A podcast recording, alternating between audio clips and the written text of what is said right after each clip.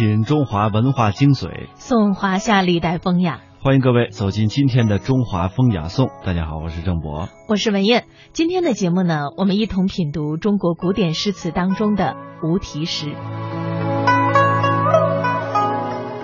中国古典诗歌当中最早的上古歌谣都是无题诗，诗三百篇，绝大部分也是无题诗。因为诗大部分是民歌，他们先后在民间传唱，然后后来呢，才由这个采诗的官，呃，这些官员啊搜集起来，后来加以整理。这些诗呢，本来都是没有题目的，后人为了区别的方便，有的便取诗的第一句为题，像“君子于义”，呃，“出其东门”等等。有的呢是取诗的第一句当中的两个字为题，像“关雎”“卷耳”等等；还有的则是取诗的其他句子当中的两个字为题。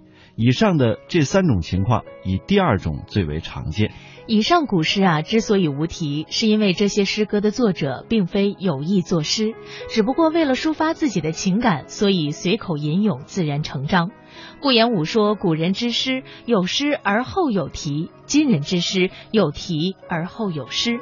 有诗而后有题者，其诗本乎情；有题而后有诗者，其诗寻乎物。”袁枚也说：“无题之诗，天籁也；有题之诗，人籁也。天籁易攻，人籁难攻。”三百篇古诗十九首都是无题之作，后人取其诗中首面之一二字为题，于是独绝千古。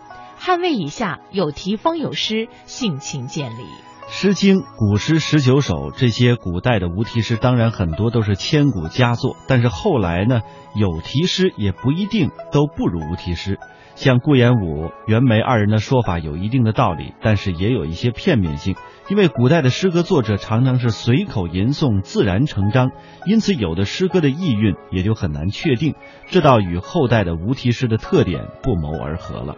汉魏以来，随着有题诗的发展，无题诗也同样在向前发展。如阮籍有咏怀诗八十二首，这样多的诗同名之曰咏怀，实际上呢也是无题。阮籍之所以不给自己的诗歌安上明确的题目，里面是有原因的。第一个原因呢是政治上的。阮籍生活在曹魏集团和司马氏集团斗争的夹缝当中，他对曹魏集团的腐败无能和司马氏集团的专横跋扈都是不满的，但又不敢明言，于是只能在诗歌里隐隐约约地表现自己的思想感情。第二呢，就是艺术上的原因。阮籍多用比兴手法表达自己的思想感情，他的诗歌意象比较密集，表现手法呢比较的含蓄曲折，抒情线索有时不那么容易看得清楚。而到了后来的唐代啊，无题诗像张九龄《感遇十二首》，还有陈子昂的《感遇三十八首》，这都是很多朋友熟悉的。这一类诗有一个共同的源头，便是阮籍的咏怀诗。当然，写无题诗最出名的当属李商隐了。李商隐标明无题的诗一共有十七首，这其中有古诗，有律诗，也有绝句。而且李商隐最擅长写爱情诗，他的诗呢被认为具有一种朦胧的美。那接下来时间，我们跟随南京大学的莫立峰教授一起进入李商隐的朦胧诗境。说起唐朝的爱情诗，我们不能不提到写爱情诗的能手李商隐。他是唐代诗人中被后人公认的一代情圣。他的情诗善于描写和表现细微的感情，在我国文学史上独树一帜。像李商隐的“身无彩凤双飞翼，心有灵犀一点通”，“春蚕到死丝方尽。”蜡炬成灰泪始干等名句，早已被古今青年男女作为表达爱情的箴言。可是也有人说，李商隐的爱情诗比较难懂，只能意会，不能言传。说到唐代的爱情诗，可能大家最关心的应该是李商隐的诗。李商隐的诗中间写爱情主题的诗既多又好。但是你的诗里面的内容是说不清楚，我们没有办法知道他写的那些爱情诗都是朦胧诗，他朦朦胧胧的，他不告诉你，哎，他是说他爱了，哎，他爱上一个女性了，两人之间有刻骨的相思，然后分别以后相思的很痛苦，受相思的煎熬，但是他不说这是谁，我们两个人之间怎么了，他一句话都不说。李商隐根本不愿意告诉我们他具体的恋爱过程，他只想说他心中的那一份感情，所以他说来说去就是“身无彩凤双飞翼，心有灵犀一点通”。我的身体啊，不能像凤凰那样产生一对翅膀，所以不能飞到你那里去跟你相会。但是我的心跟你相通，灵犀就是犀牛。犀牛的头上那个角上面有一条白线，从上面一直通到下面。古人认为这是心心相印、相通的一种象征。所以李商隐说：“身无彩凤双飞翼，心有灵犀一点通。”他又喜欢写相思的痛苦，他爱了，但是不能实现。我爱上一个女子，但是没有办法跟她相会，没有办法跟她结合，怎么办呢？他说：“春蚕到死丝方尽，蜡炬成灰泪始干。”春天的蚕，它吐丝吐个不尽，它一把吐到丝吐完，它才一个生命才就是，就成茧了。丝，谐音字就是思念的思，就是蚕吐丝，就像人思念对方、相思之苦一样。我绵绵不绝的在那里相思，一直要到我生命结束。蜡炬成灰泪始干，蜡烛一点燃，它就不停的流蜡泪、流眼泪，一直要到蜡整个蜡烛都烧完，变成一堆灰烬，蜡泪才流完。就是受相思的煎熬啊，一辈子都痛苦着，一辈子都在那里相思，没一个完，一直要到生命的终结。李商隐仅仅告诉我们这些，告诉我们他心中的爱情是怎么的热烈，他的相思之情是何等的缠绵。但是到底怎么爱，爱的是谁，他不说，我们没有办法猜。尽管如此，我们说这样的诗还是很动人，因为他写的完全是内心的一种真正的感情。大家读李商隐的爱情诗的时候，可能会有这样一种感觉：有的时候嫌他写的太朦胧了一点，你为什么不写的稍微明白一点呢？我们读了以后实在猜不出来，不知道这是怎么回事啊！当然，这可能是他的一个缺点，是一个缺陷。这个缺陷是由当时的社会背景造成。他是唐代，是在一个封建时，封建礼教、封建的观念是在社会上占压倒地位，不单单是社会上的人为管理。而且封建的礼教这种观念啊，在诗人的内心也铸就了一道心灵的枷锁，就他自己在你内心就控制着你，他自己就觉得这不对，但是不合礼教，我不能随便跟异性交往，自己压抑自己，所以就产生了绵绵不绝的相思之情，产生了很多痛苦，这是一个缺点。但是反过来说，这样的诗它所以优美，也有它的合理性。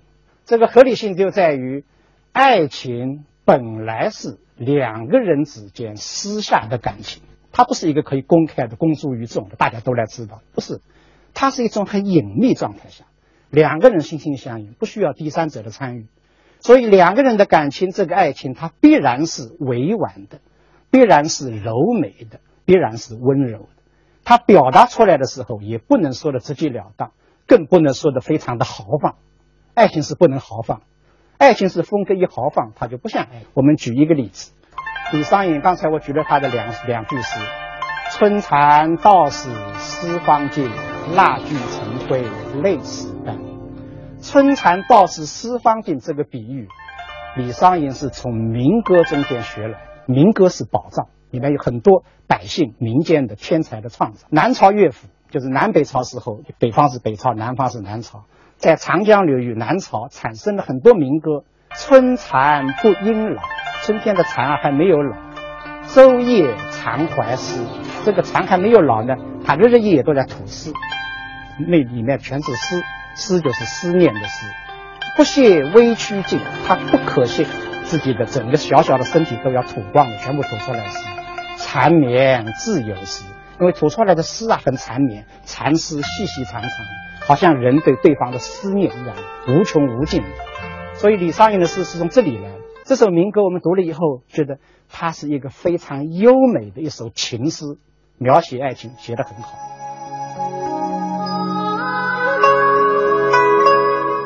在唐诗当中，雄姿英发是一种美，深情绵长也是一种美，明秀清丽是一种美，幽约朦胧同样也是一种美。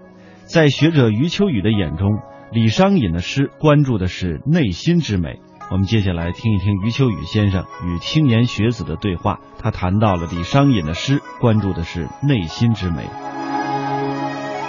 到李商隐时代，不是用心同情社会，主要关注心，关注自己的心本身了。对社会的东西不太关注了，对自己的内心特别特别的在乎，而且他的所有的本事就描写内心了。那么气势缺少了，他比较收敛，文字比较精美了。特别讲究，从外在移到了内在，我觉得是一个诗歌的非常重要的转化，也是一个文学模式，就是我们文学永远会呃经历过一个灿烂辉煌的时代以后，一定会进入到这个阶段。那么进入这个阶段是不是不好呢？是不是我们永远在怀念李白、杜甫呢？不对。李白、杜甫值得怀念，但是不能因为李白、杜甫来否定晚唐诗的呃这么一种特殊的魅力。那么，很想听听你们，你们觉得从李商隐和晚唐诗歌当中，你们产生过一种什么样的感觉？它是一种什么样的文化现象？宗白华先生当时评价晋人之美，曾经说这个晋人向外发现了自然，向内发现了自己的深情。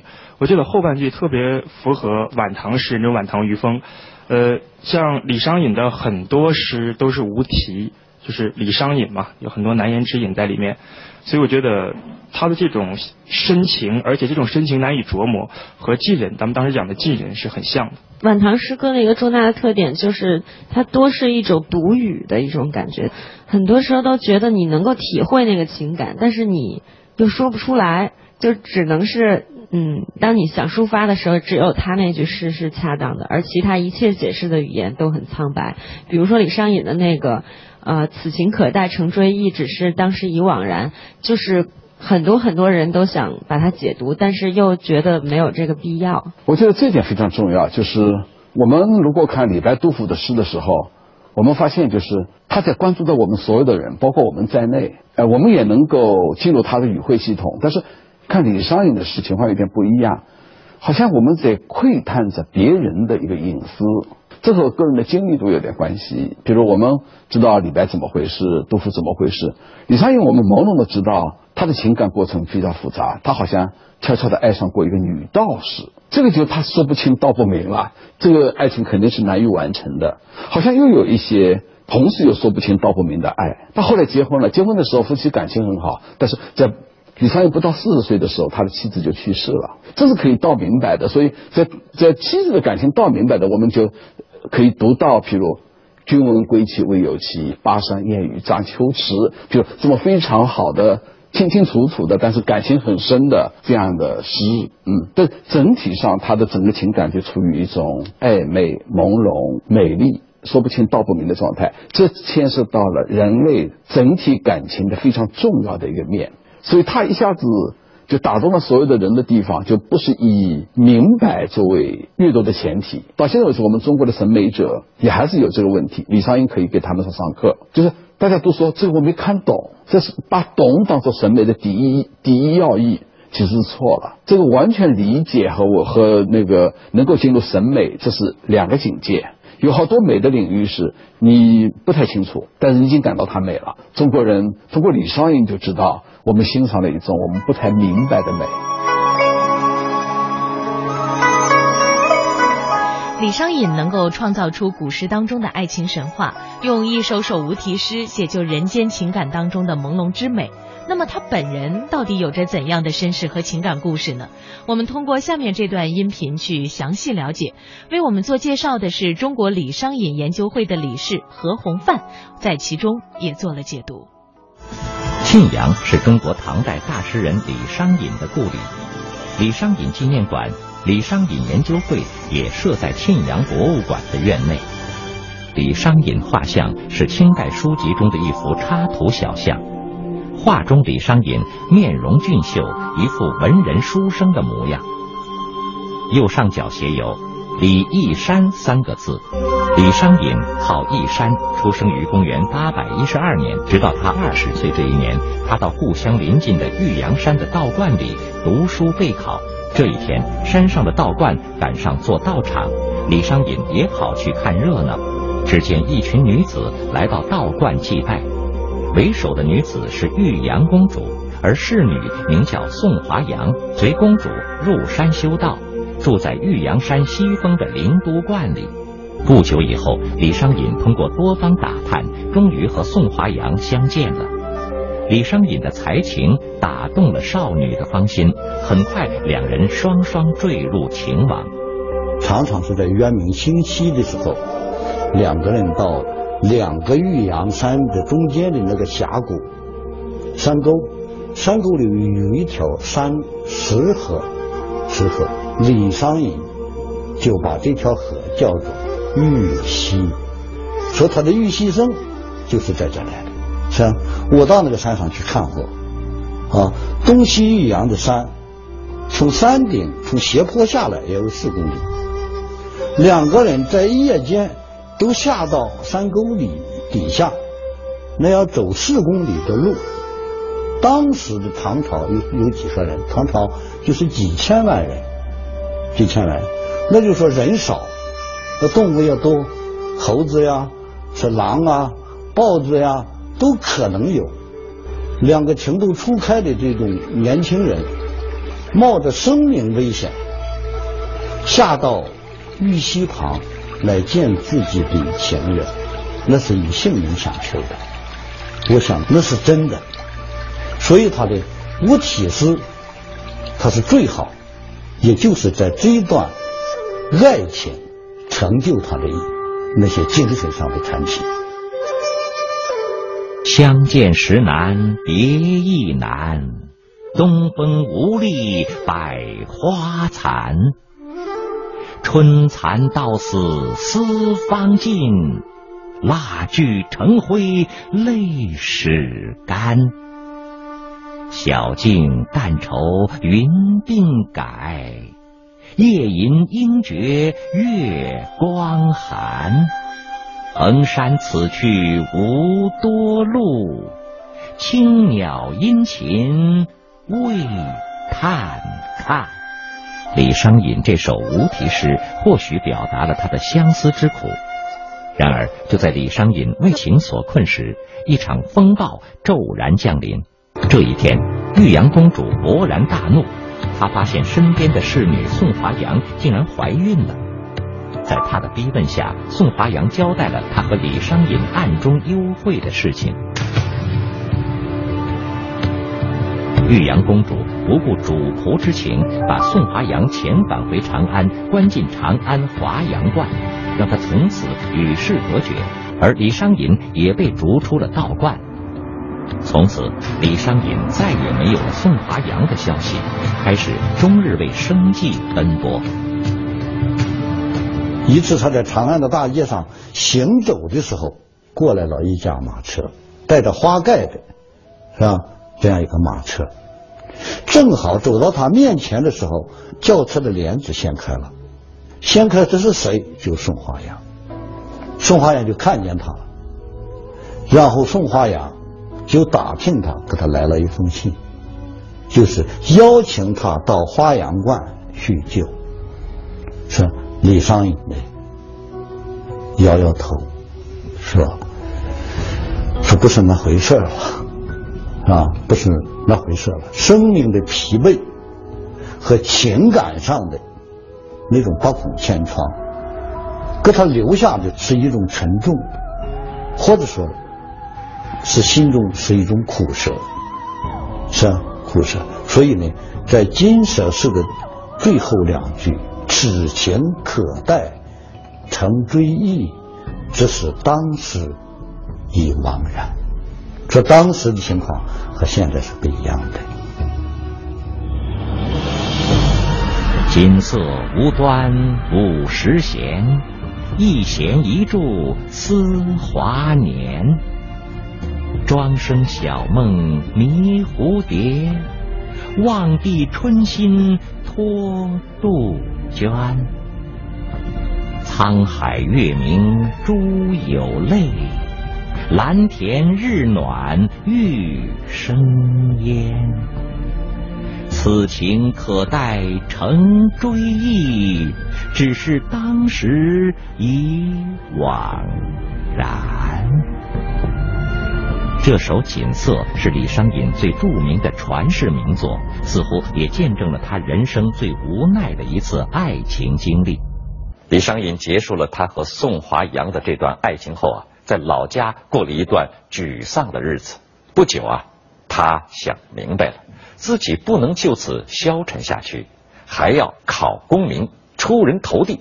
于是。他又去了长安，在路过洛阳的时候，听说洛阳牡丹花是一绝，于是决定去拜访洛阳的堂哥李让山。就在这里，李商隐遇到了让他痛心一辈子的女人。这一天，李商隐去拜访洛阳的堂哥李让山，临走时，他把几首新作的诗留给李让山欣赏。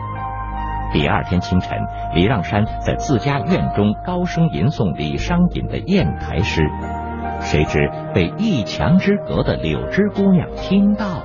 听着这情深意长的情诗，柳枝姑娘惊问：“这是谁写的？”李让山就说：“是我堂弟所作。”于是柳枝姑娘用手扯断衣带，请李让山转赠给李商隐，向他起诗。后来，在李让山的引荐下，李商隐和柳枝姑娘见面了。其实，柳枝姑娘是洛阳一户富商的女儿，已经被父母许配给一位高官。然而，柳枝姑娘却决定非李商隐不嫁，并和李商隐约定三天后再见。然而，造物弄人，李商隐的一位朋友恶作剧的将他的行装带到长安去了。他不得不追赶那位开玩笑的朋友，因而错过了柳枝的约会。当他父母逼他答应这门亲事的时候，就是东都留守的这个亲事的时候，姑娘说：“我有来了。”是啊，我到哪一天哪天我见我们两人还见面，把这个话说了。他父母说：“就说等到你那一天，这样子的，一天一天过去了，李商隐终于又来找柳时候。柳枝姑娘的父母说：“你看看，是，你把别人随随便便的一句话，你当成真了，必须出嫁。”这就把柳枝姑娘就嫁出去了，嫁到洛阳。嫁到洛阳之后呢，就说柳枝姑娘不顺从这个高官，甚至呢出言不逊，可能还有其他动作，是吧？新婚之夜。就惹弄了这个高官，是一怒之下，把柳枝姑娘呢就卖到这个江乡一带的烟花柳巷当中去了。这一些东西李商隐都不知道，而是后来李商隐的堂哥李让山到江乡子弟那一带去经商。